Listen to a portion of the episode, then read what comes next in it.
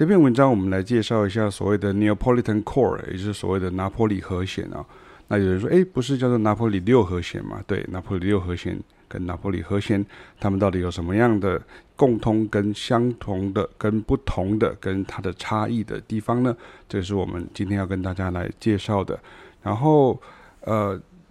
拿破里和弦它又叫做 Neapolitan chord 哈，又是叫做 N6，又叫做 Flat Two 哈。那今天为大家介绍的这个主题叫做“学习乐理不是为了考试，而是为了活用”。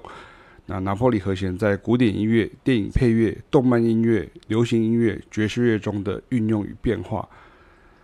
那在古典音乐当中呢，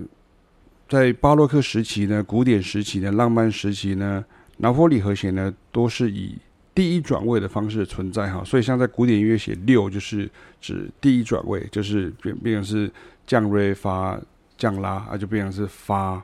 然后降拉，然后降 re，，也就变成第一转位。可是这个六跟这个六四哈，呃，就是一跟六，一六跟一六四，这个在现代就比较不实用了，不合用，因为六和弦在现代指的是另外一件事情，而且像在现代的音乐里面，它有一三五七，甚至有九啊、十一啊、十三，所以你只有两个转位就不够哈，最少要三个转位哈，所以。可是你知道说所谓的六其实就是指，它这意思就是指说从根音到最上面那个音是呃六度的意思。所以如果是写成六的时候呢，它其实就是 D flat over F 哈，就是 D flat，然后下面一条斜线就是 F，然后到 G seven 到 C minor，所以它其实是一个属和弦前面的一个。属和弦哈，所以它其实是属和弦前面的一个呃，有人说它是一个下属的位置，有人说它是一个呃代理属和弦的位置，其实是一样的哈。其实就是其实比较像是在原来的意思里面比较像是一个下属和弦的位置，就是 D flat over F，因为这个地方原来可能是 D minor seven flat five，然后它就变成是 D flat，然后 over F，然后到 G seven，然后到 C minor，那因为。有一堆这个拿破里乐派的作曲家大量使用而得名哈，并不是因为呃那个地方的音乐，而是因为那个地方的这个 school 哈，就是那个那个地方的歌剧的这个作曲家，还有这些呃当时那个学派的这个作曲家，呃，他巴洛克大概就是在呃准备进入到古典时期的这个时候，就是中间就有一个意大利这个拿破里乐派。那最有名的事情就是你在浪漫派时期的时候，这个贝多芬的《月光奏鸣曲》第一乐章的前面第三小节第三拍起，它是 D over F sharp，然后 G sharp seven，然后再来就是呃 C sharp minor，然后 over G sharp，然后 G sharp seven sus four，然后再再到 G sharp seven，然后到 C sharp minor。因为你听我这样念会觉得很复杂哈，你知道。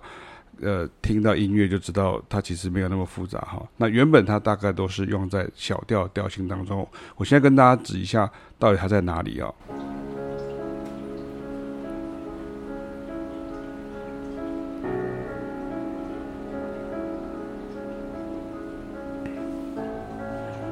这里。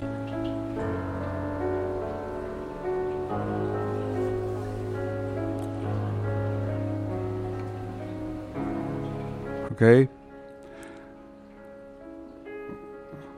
所以你可以到网络上去看这个这篇文章的这个谱例哦，那你就可以理解啊。可是因为古典音乐的训练有个缺点，就是就是看谱例，然后你就是就就不会用耳朵哈，你要用耳朵去听出来是拿破里和弦到底是什么这样哈。那刚刚有跟大家讲到拿破里乐派，然后到底谁是拿破里乐派的作曲家哈？那先跟大家讲一下，说拿破里其实就是那不勒斯哈，就是有人说就 Naples，啊有人说拿坡里腾啊，那拿坡里，拿坡里那就是 Naples 哈，就是英文跟意大利文的发音这样。那那不勒斯有人是不要的不，有人是布拉姆斯的不这样哈。那同一个地区就两个翻译哈，那原文都是 Napoli 哈，N A P O L I，那英文是 Naples 哈，就是呃 N A P L E S。但拿破里六和弦的英文是 Neapolitan Six，为什么？为什么叫 Neapolitan 不是叫 Napolitan？因为 Napoli 啊，其实这个地方这个城市呢，在古代是两个古希腊城市啊，Parthenope 好，跟这个 Neapolis 啊，就是 p a r t h e n o p 就是帕德诺佩然后跟这个尼亚波利斯，尼尼亚波里斯，然后随着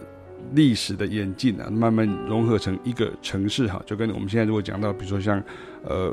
武那个什么武汉，武汉有没有中国大陆的这个城市叫武汉？武汉其实是武昌、汉口跟汉阳嘛，我如果没有记错的话，是就是武汉三镇，以前都还会这样讲，可是现在就慢慢就融合成一个很大的城市，叫做呃。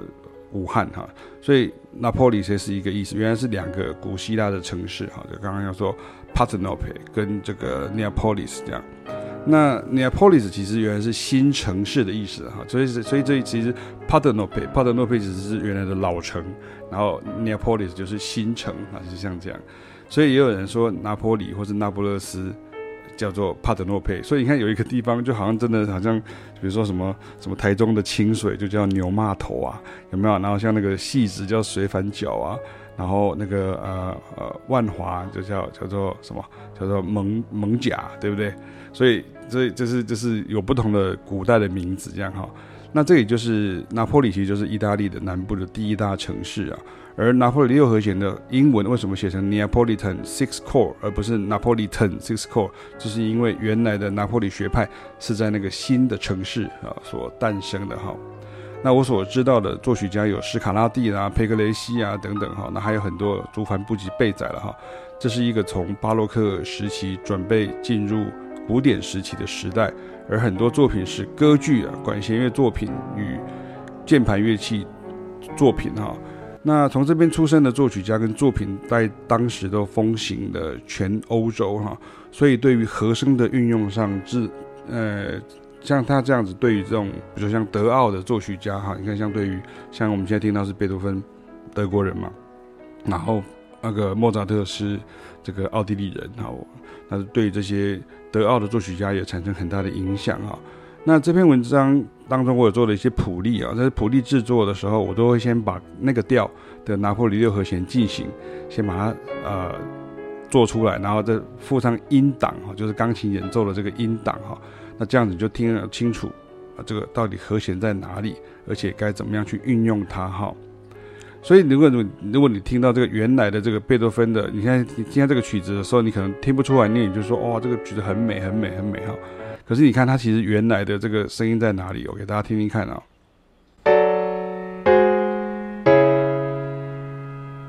OK，这个就是叮噔噔噔噔噔噔噔噔噔噔噔，所以这个就是拿坡里六和弦的地方。那在这个地方，那个贝多芬他还是遵循古法，他还是用这个第一转位的方式，也就是六和弦的方式，也就是你会听到他是用这个呃。升发在下面，然后低在上面，好，这是六和弦，啊，所以然后接下来就接 G sharp seven 这样子哈。但是慢慢演进到十九世纪，甚至是二十世纪，你就不一定是转位了哈。比如说像最近电影院已经上映的第五集啊，也是最后一集这个印第安的琼斯啊，有没有那个系列哈？你看那个呃 John Williams 啊，他所创作的这个知名的主题里面哈。在这个版本的十七秒以及其他相同的片段都有拿破里的和弦哈，用在大调里面呢。它是 D flat，然后接到 G seven，然后十三，然后 sus four，然后 D let D let D D D 的那个地方就是哈。所以我们给大家听听看来，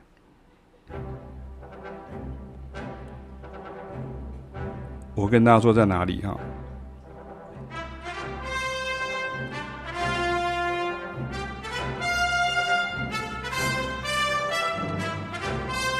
这里，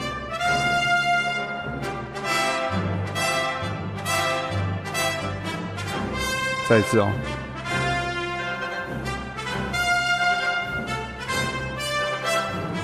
接下来这个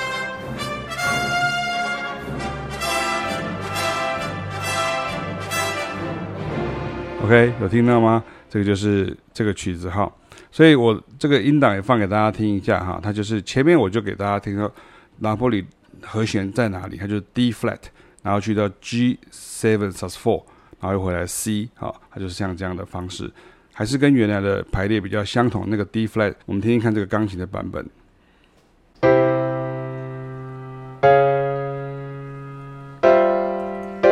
有没有？有没有听到？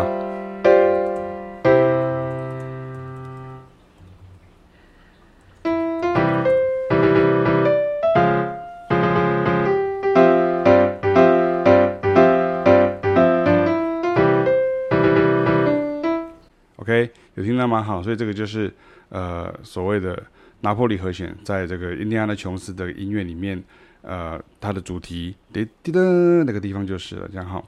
那我们可以听听看，像 Alan Silvestri 哈，他帮复仇者联盟的美国队长系列写的这个 Captain America March，他也用了类似的手法，但是直接以降二啊，然后以五为根音，然后回到一，哈。就是在影片当中是降 B 大调的 C flat over G flat 回到 B flat，其实你只要听到那个声音，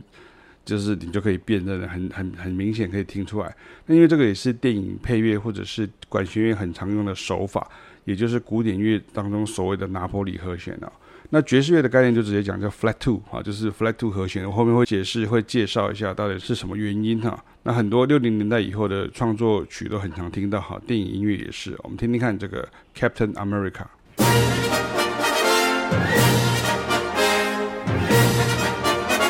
这里。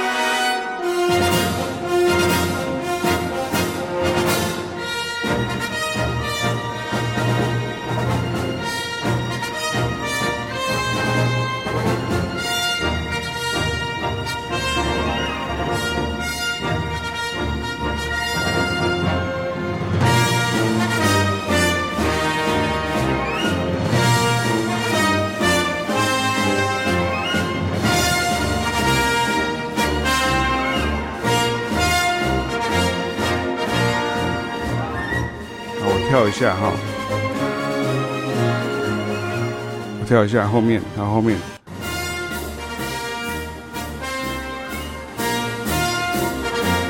这里啊，二三四，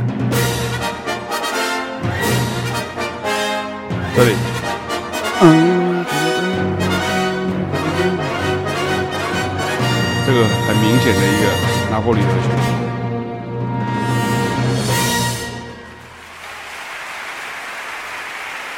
OK，所以音乐上如果以钢琴来演奏，就是像这样，我一样，我先弹这个原来的和弦，从一，然后到降二，然后在五音上，然后再回来一。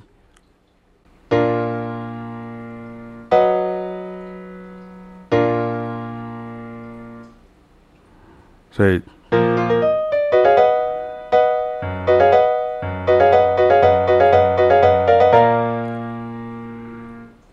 OK，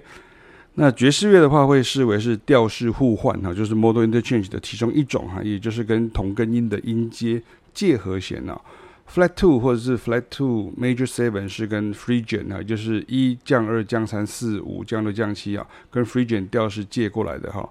那一到降二 major seven 或是降二 major seven 回到一都很常见的，像 J-pop 里面。包含像蜡笔小新的结尾的 Jingle，或是像星野源的这个恋的结尾，就很常用这个 two minor seven 到 flat two major seven，然后回到 one 结束哈。你一听就知道我在讲什么了哈。你听听看，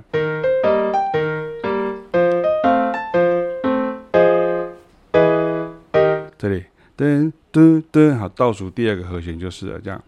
那如果你听像这个那个那个。哒滴哒滴哒滴哒哒滴哒，哒滴哒滴哒哒滴哒滴哒滴，哒滴哒滴哒滴哒哒哒哒哒哒哒哒哒，有没有？这是那个月薪娇妻的这个主题曲啊，那个星野源的恋哈。然后你看它的最后就是噔噔噔噔噔噔噔噔，嗯，噔噔噔噔噔噔噔，嗯，噔噔噔噔噔噔噔噔噔，有没有？所以你听听看，它就是这个最后一样倒数第二个和弦，你听听看。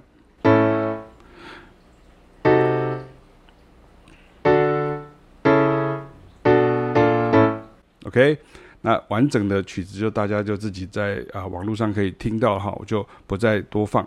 那另外一种想法是把这个 subdominant 当中的这个 two minor seven flat five 再把根音降了半音，那就变成 flat two major seven 啊。你当做其实它就是根音改变在低半音而已哦。所以其实 flat two major seven 就等于 two minor seven flat five。那你当做是 subdominant minor 用就可以直接回到。主和弦哈，这就是呃，这是乐理上常用的一个概念。这样，那像 Jazz Standard 当中呢，五零六年代的爵士乐手就创作会使用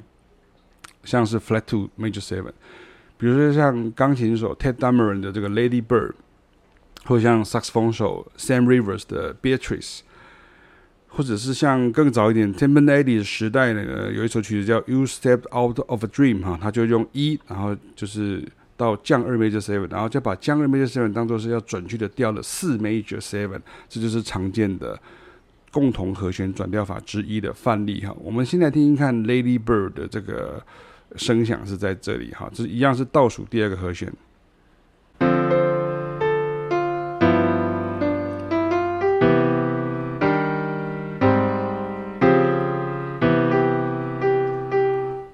OK，这是 D flat major seven，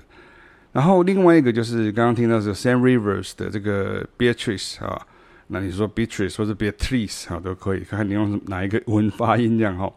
然后呃，这首曲子是很有名的一首爵士乐的 standard 啊，这在比利时也很多很多老师都会教我们演奏这首曲子。然后呃，它的第二个和弦就是这个 flat two major seven。就 E major seven 到降二 major seven，然后回到 E 啊，也就是这个调里面是 F major seven 到 G flat major seven，然后回到 F major seven。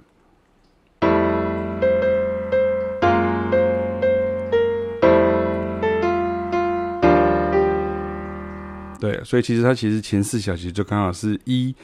然后降二，然后一然后降七，然后是像这样，就是四个 major seven 的一个排列。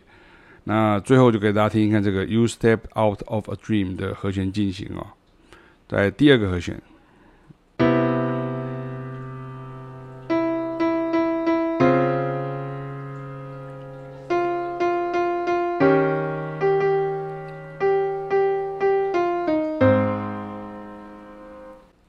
OK，那我在文章当中也附了这个爵士乐的知名的版本，大家可以对照来听听看的，因为我都把它放在同一个调里面哦。所以说，在讲堂当中，凯凯老师讲的是正确的哈。所谓的 sub five 哈，其实实际上有两种，一种是 flat two major seven 到 one，一种是 flat two seven 到 one 啊。那后者是爵士乐跟黑乐常讲的这种叫做降二带五，就 sub five，然后 seven，所以差别是一个是 sub five seven，一个是 sub five major seven，可是就是 sub five。那后者就是如果是属七和弦的话，就是比较像是。代理属和弦，那如果是 Flat Two Major Seven，就是我们刚刚提到这个所谓的，一路从拿坡里和弦延伸过来的，发展出来的这种所谓的呃降二回到一这样子哈。然后我们来听听看，如果这两个有差别是在哪里哈？第一个是降二 Major Seven，第二个是降二 Seven。